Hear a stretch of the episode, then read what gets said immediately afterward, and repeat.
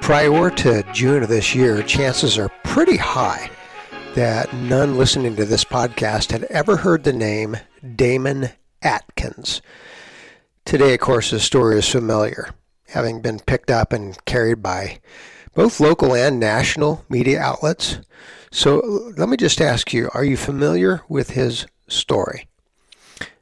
Maybe there's not a great deal known about Damon, but the intersection with his life on the part of most of us begins on a street corner in Reading, Pennsylvania. It's the morning of June 6th, 2023. The time 10:05 a.m. In these early morning hours, a crowd has gathered to participate in the city's inaugural Pride March and Rally, a rally, of course, endorsed by the city mayor, Eddie Moran. Prior to the march, Sergeant Bradley McClure, in an effort to ensure the safety of participants, has asked Matthew Weir, a local street preacher, to vacate the area, an action that Weir cooperates with, only to be replaced by, you guessed it, Damon Atkins. As Atkins begins to engage participants in the march through scriptural reading, calling for repentance, Sergeant Bradley once again steps in, this time asking Atkins to respect the parade by quietly leaving the parade route.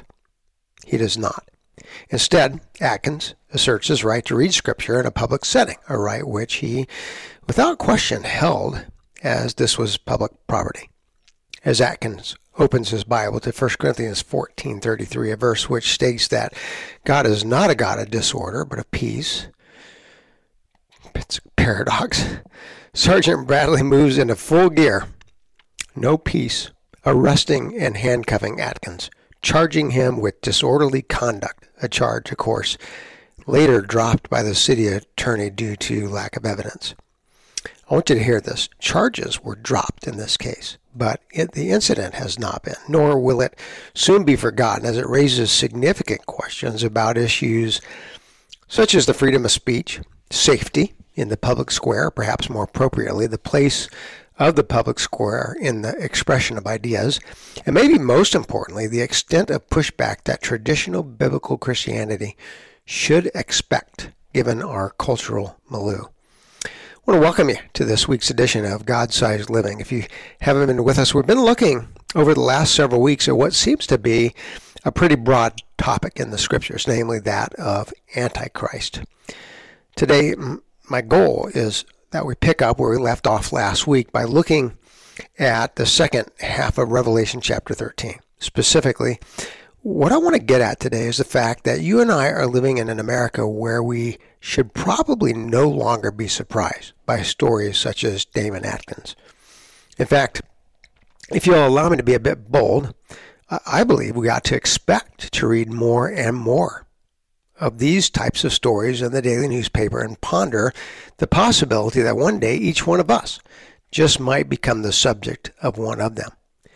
Today, I want to, through the lens of the revelation, get underneath the why. Why should we expect there to be, in increased measure, what I'm going to refer to as a sophisticated and enculturated persecution of classic apostolic evangelical Christianity in the America that we today call home?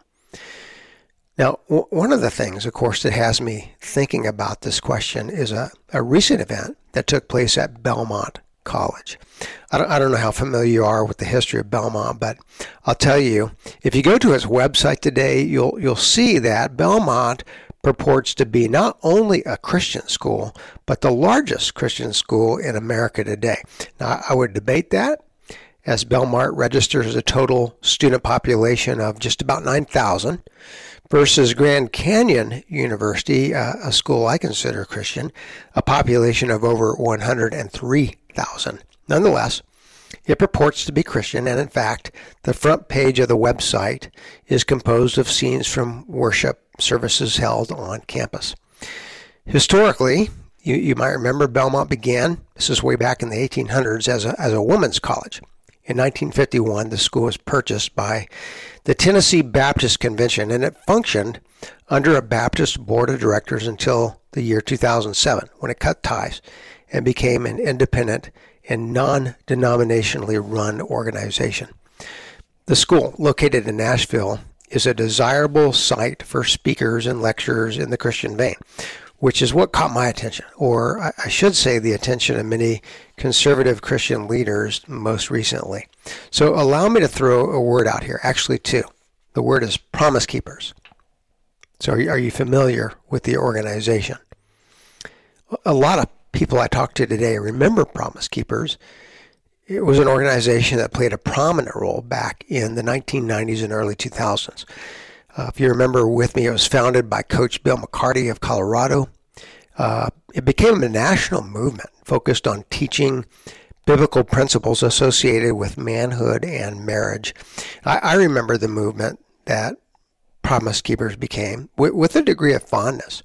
From a personal perspective, I was able to participate in a number of Promise Keeper events, and maybe more importantly than the events themselves, are the catalytic developments of men's ministries across our country because of Promise Keepers. To this day, I credit the movement for the formation of thousands of men's ministries in Christian churches.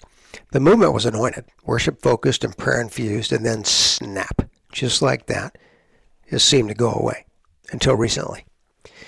In 2018, Promise Keepers was relaunched under a new mission that of urging Christians to live out their faith more boldly in this changing world. Put this together Promise Keepers. Live out faith boldly. Belmont Christian College. Lots of young students who would benefit from a Live Boldly message, and so it was born. Belmont College signed a contract with Promise Keepers to serve as a host site to one of the Live Bold conferences. It all makes sense, right? Until Belmont, the Christian college, canceled the Promise Keepers event. I want you to listen to this. Promise Keepers was scheduled to come to Belmont College uh, September 29th, uh, 2023. Promise Keepers put together ads for the event. They began to, to PR tickets, and then the phone rang. Here's what happened.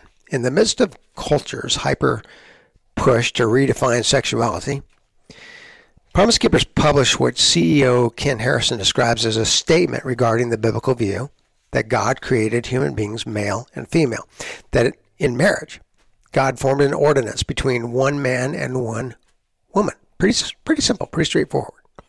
Now, according to Ken, the CEO, it was based upon this statement that two days before tickets were to go on sale for the Promise Keepers event, he received a call from Belmont informing him that because the values of the college, listen to this, because the values of the college do not align with Promise Keepers, they were going to cancel the event. Make, make sure you understand this. Belmont College, purportedly a Christian college, signs a contract with Promise Keepers to host a faith event.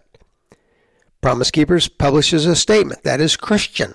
They publish a biblical statement of position. It's biblical.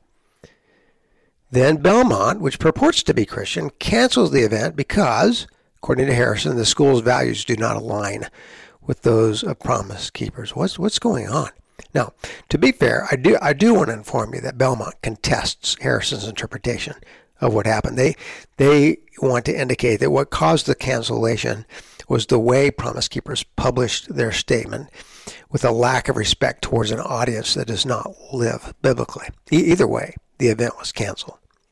And it's not the only event. I think we know this, that we're living in a day where the Promise Keeper story is happening all the time.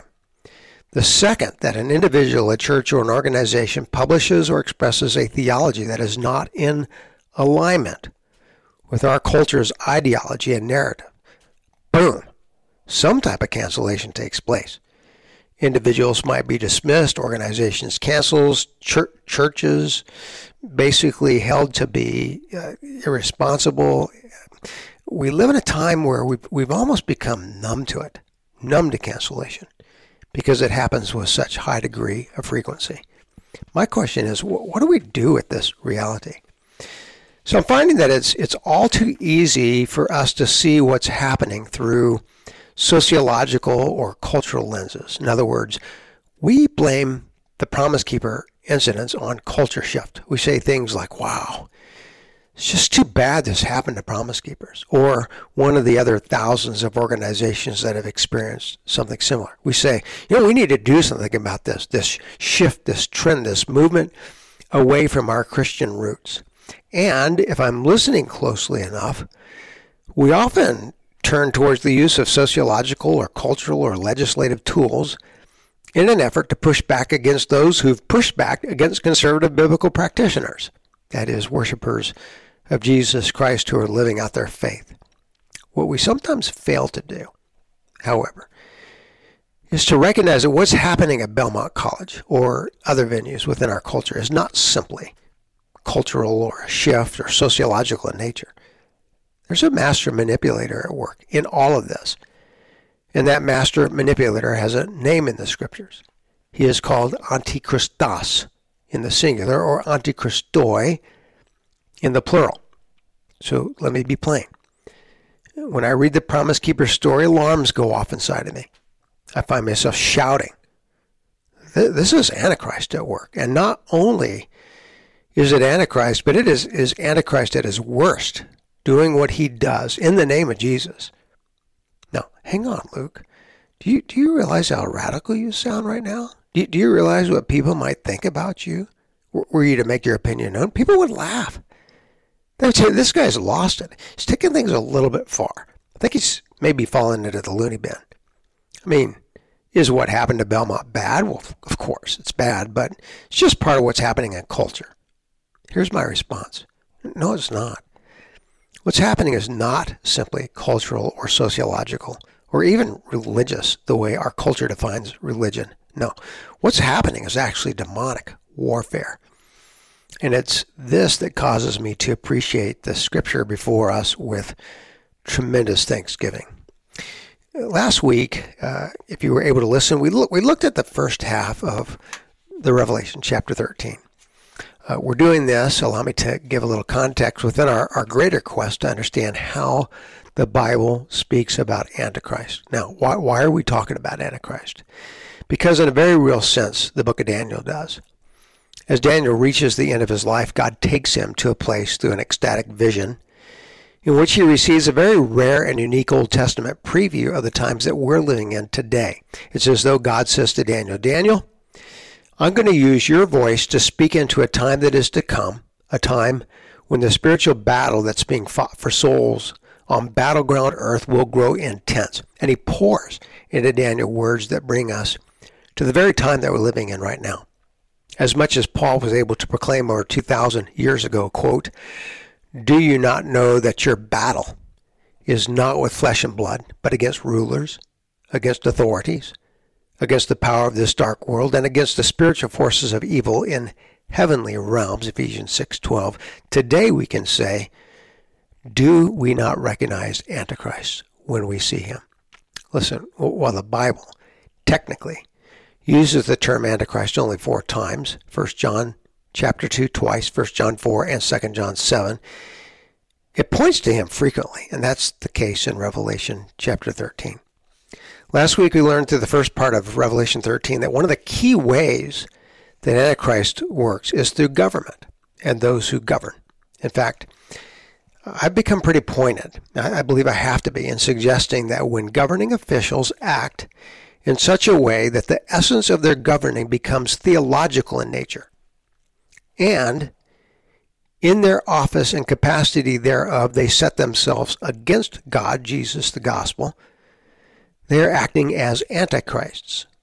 Last week I shared a couple of specific examples about this. Last week we talked about what happens when the President of the United States speaks to the public and with declarative words proclaims that a fertilized egg or an embryo or an infant within their mother's womb is not a human being. That, that language is not political language. It's not cultural. It's not sociological. It's theological. He, or if it were she, is speaking in the seat of God as though he or she has the power to do so. When we hear words like these, we ought immediately to recognize that not only are they theological, but in this case, as an example, they're spoken with the intent of legalizing the murder of infants in the womb. Antichrist is absolutely present. Revelation 13 is clear about this. Now, today, today I want to complete this section, Revelation 13. Uh, this section helps us understand that we're to find Him at work in governments and in those who govern.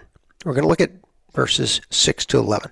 I want to, I want to read these verses, but before we do, I want to make sure I'm clear on one thing. Uh, when I suggest that Revelation 13 teaches that we are to find Antichrist at work within government and those who govern, please know that I'm not suggesting that the Bible teaches that all who govern are Antichrist. Absolutely not. Uh, remember, we discussed this several weeks ago. We recognize that governments are something God establishes underneath his authority. That's that's Romans 13. I'm not going to rehash the teaching, but I want to state it plainly again. When the Bible calls for us to be aware of Antichrist within governments, it's not talking about everyone who governs. But here's what the Bible does tell us two things. One, that we should expect that some who govern are absolutely Antichrist. Two, that there are some specific signs or indicators that tell us what to look for in those who govern. That is, there are some specific signs or markers to look for as we discern the presence of Antichrist in government. As I read these verses 6 to 11, I want you to listen for these signs. How do I know we're dealing with Antichrist? And pay attention to the authority under which Antichrist works. So let's read the verses. Lord, we pray that you would speak to us uh, in this moment through these verses of Scripture you give us through John in the Revelation. We pray in Jesus' name. Amen. All right, let's read. Verses 6 to 11, Revelation 13, begins as follows Quote, It opened its mouth to blaspheme God and to slander his name and his dwelling place and those who live in heaven. It was given power to wage war against God's holy people and to conquer them and it was given authority over every tribe, people, language, and nation. All the inhabitants of the earth will worship the beast, all whose names have not been written in the Lamb's book of life, the Lamb, who was slain from the creation of the world. Whoever has ears, let him hear. If anyone is to go into captivity, into captivity they will go. If anyone is to be killed, with the sword, with the sword they will be killed. This calls for patient endurance and faithfulness on the part of God's people. End quote. So let's walk through at least a little bit of this together. I want to start with what I'm calling some of the signs that John gives us here in the Revelation, signs that we're to look for amongst those who govern or among governing institutions themselves, signs that indicate the presence of Antichrist. I count three of them in verse 6, this opening verse that we just read. Maybe you picked them out. Uh, let me walk through them. Sign number one the government or the governing authority blasphemes gods. Just hear these words again. John says, It opened its mouth to blaspheme God. So, what, what does that mean to you? What does it sound like to blaspheme God? Most uh, conservative theologians, of course, define blasphemy as the act of insulting or showing contempt for, or the lack of reverence for God. Another definition includes the act of actually appropriating God's word for one's own purposes, not his. Now, there are some rather obvious examples of this act within governments and governing individuals as we look at political systems. When Mao Zedong, looking back at the past, declares that there is no God and begins to systematically kill all Christian leaders, that's a gimme, kind of a duh. Yeah, that, that's blasphemous.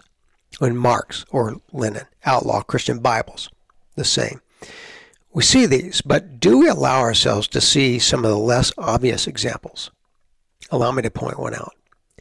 When the governor of a state appropriates for themselves the words of Jesus and uses these words to encourage the murder of unborn children, shouldn't this be an obvious sign that Antichrist is present?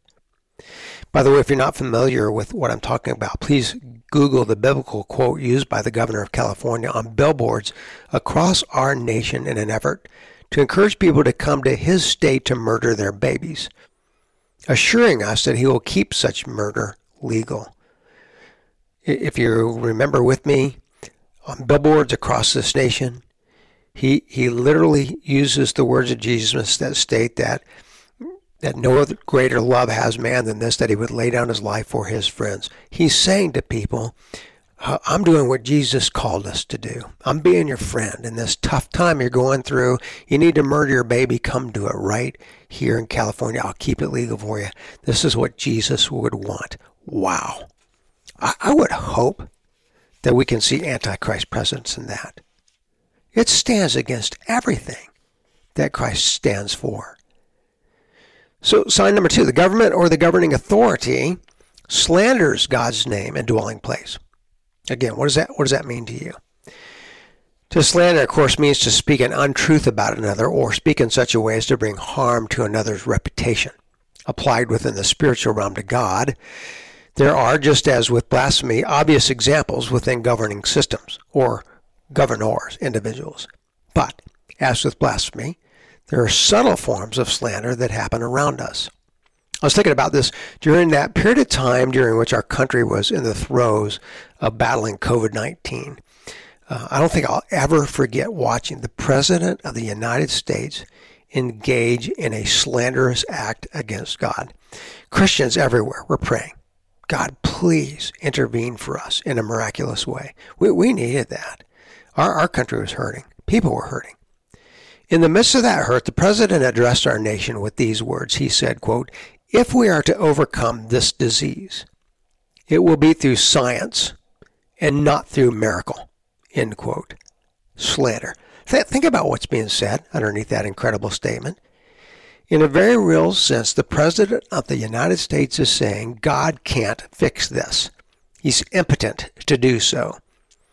We must not rely upon miracle, but upon our ability and technology. He is casting slanderous doubt upon God and upon God's followers.